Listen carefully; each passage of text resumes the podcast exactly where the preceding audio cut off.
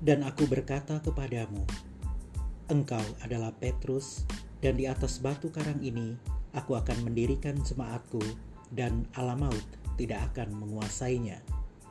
Matius 16 ayat 18 Tidak ada istilah kebetulan dalam rencana Tuhan. Hai, jumpa lagi di B430 Online Class. Saya, Okto Tajong, akan membagikan Tuhan punya rencana indah yang diambil dari buku Before 30 Pastor Philip Mantova. Bukan kebetulan bila sejak awal Tuhan menegaskan kepada Petrus arti namanya, batu karang yang teguh. Tuhan sepertinya hendak memberitahu Petrus bahwa ia telah ditentukan untuk mendirikan jemaatnya nanti di mana alam maut tidak akan menguasainya. Dalam sebuah perkuliahan, seorang dosen sempat membuat kuis mendadak. Kuisnya sebetulnya mudah, tapi hampir semua mahasiswa di kelas tersebut tidak dapat menjawabnya. Akhirnya, dosen mengizinkan kuis itu dibawa pulang untuk dikumpulkan keesokan harinya. Sesungguhnya, pertanyaan kuis tersebut cuma satu, yaitu apa arti nama Anda? Kisah hidup seorang Petrus yang menjadi tokoh gereja mula-mula bukanlah suatu kebetulan. Nama yang diberikan oleh Yesus kepadanya juga bukan kebetulan. Semua sudah masuk dalam blueprintnya Allah.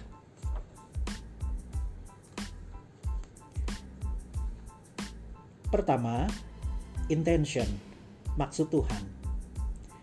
Tuhan memiliki maksud dan rencana yang mulia untuk setiap orang yaitu untuk menyelamatkan mereka dan memakai mereka untuk kemuliaan Tuhan. Tuhan tahu betul setiap detil kehidupan manusia. Dialah yang menentukan setiap bangunan, mulai fondasi sampai kepada bangunan itu sendiri, hingga segala perabot di dalamnya. Demikian pula, setiap kita diciptakan yang berbeda. Tidak ada manusia yang sama sidik jarinya, begitu mengesankan maksud Allah dalam setiap ciptaannya.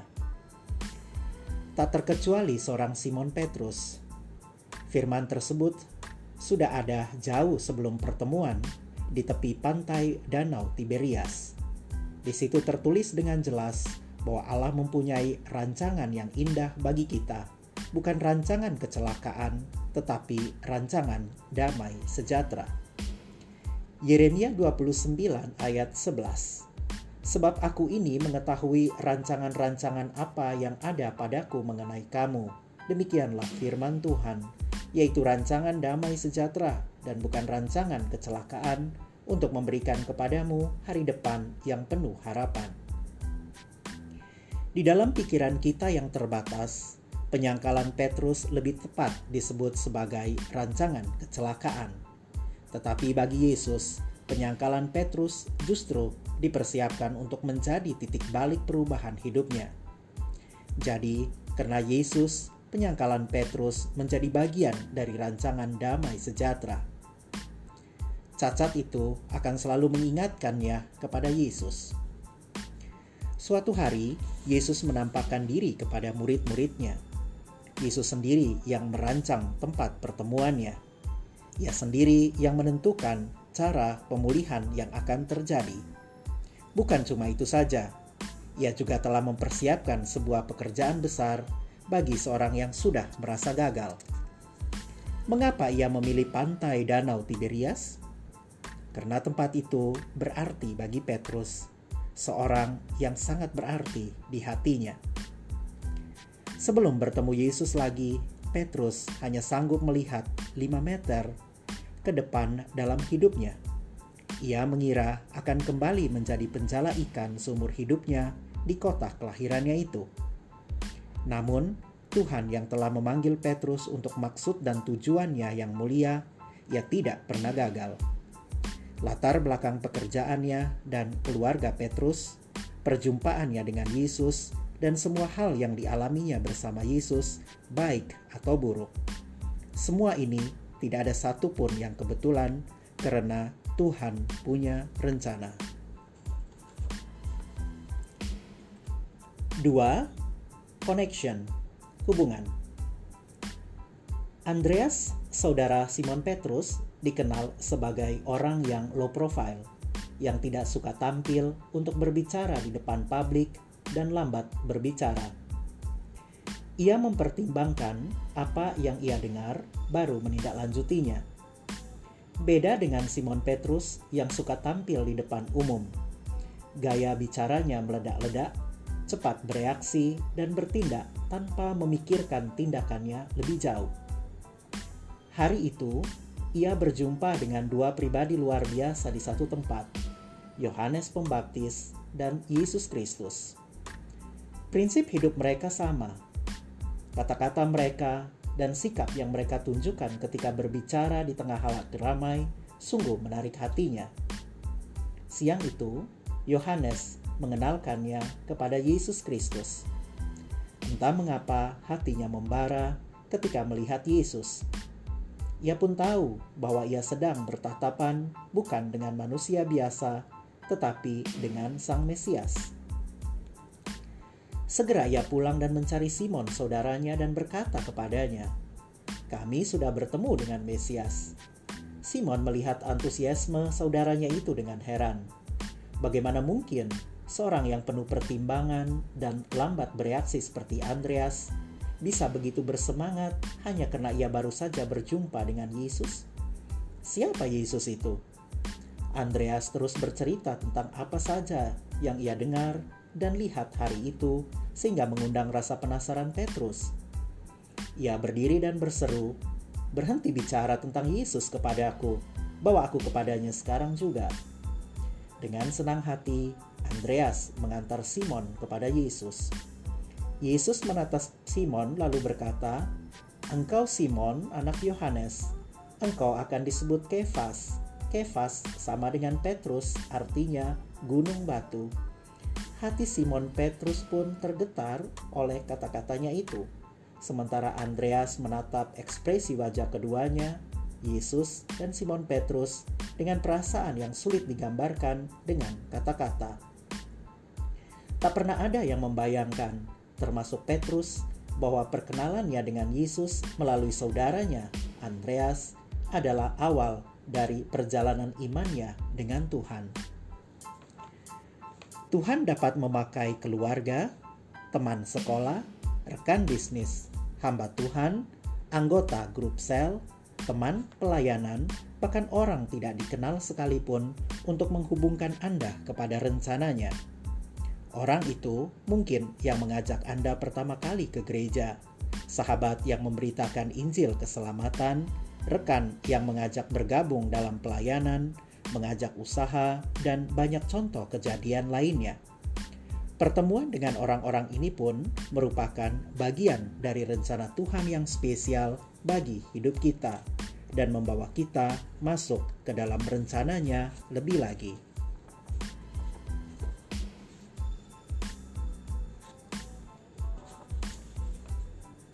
Tiga, intervention, campur tangan Tuhan.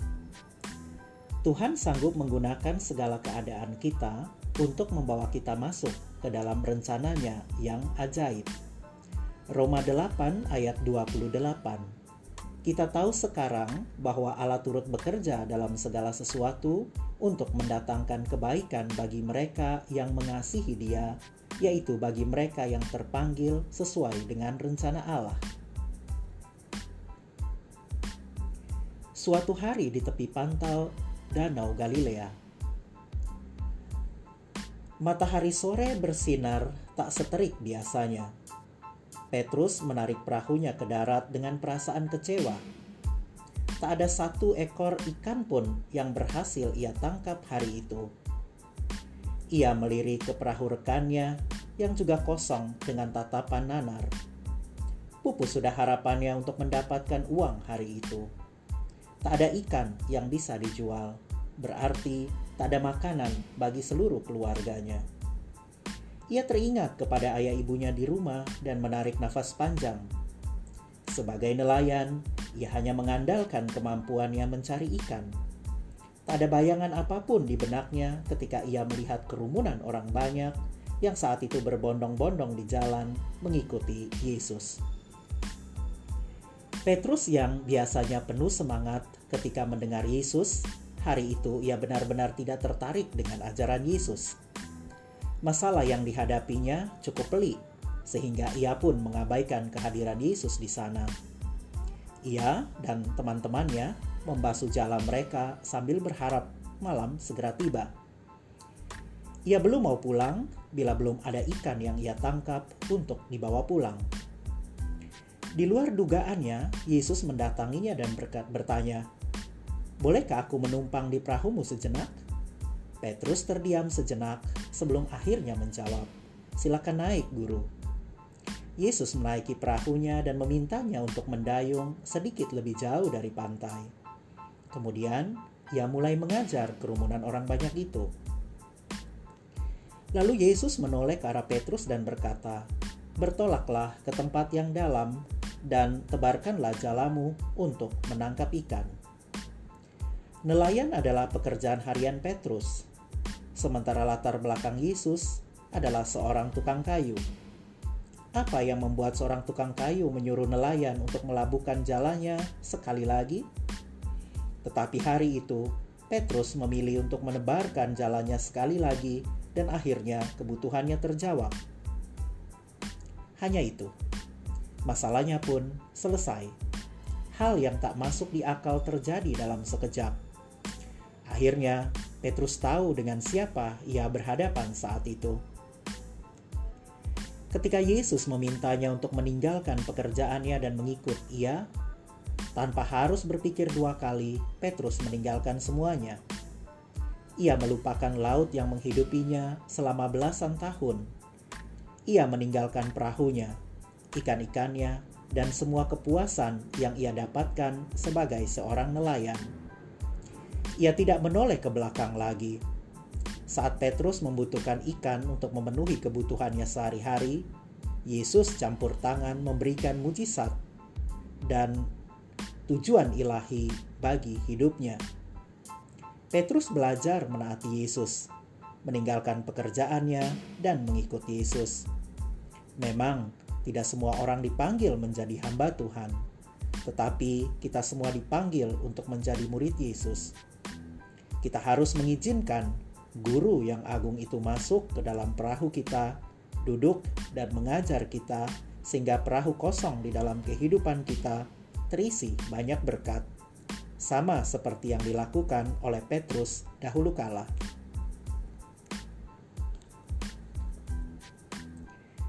Ketika seseorang berjumpa Tuhan, sekalipun perahunya kosong, asal ia mengizinkan Yesus masuk ke dalam perahunya dan duduk mengajar di sana, perahunya akan dipenuhi oleh berkat-berkat Tuhan.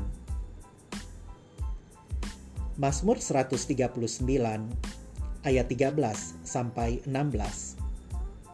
Sebab engkaulah yang membentuk buah pinggangku, menenun aku dalam kandungan ibuku. Aku bersyukur kepadamu oleh karena kejadianku dahsyat dan ajaib. Ajaib apa yang kau buat dan jiwaku benar-benar menyadarinya.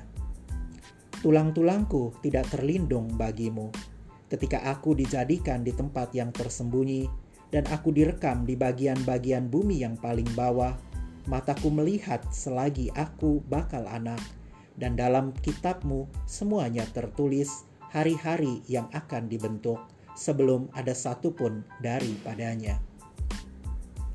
Renungkanlah ini.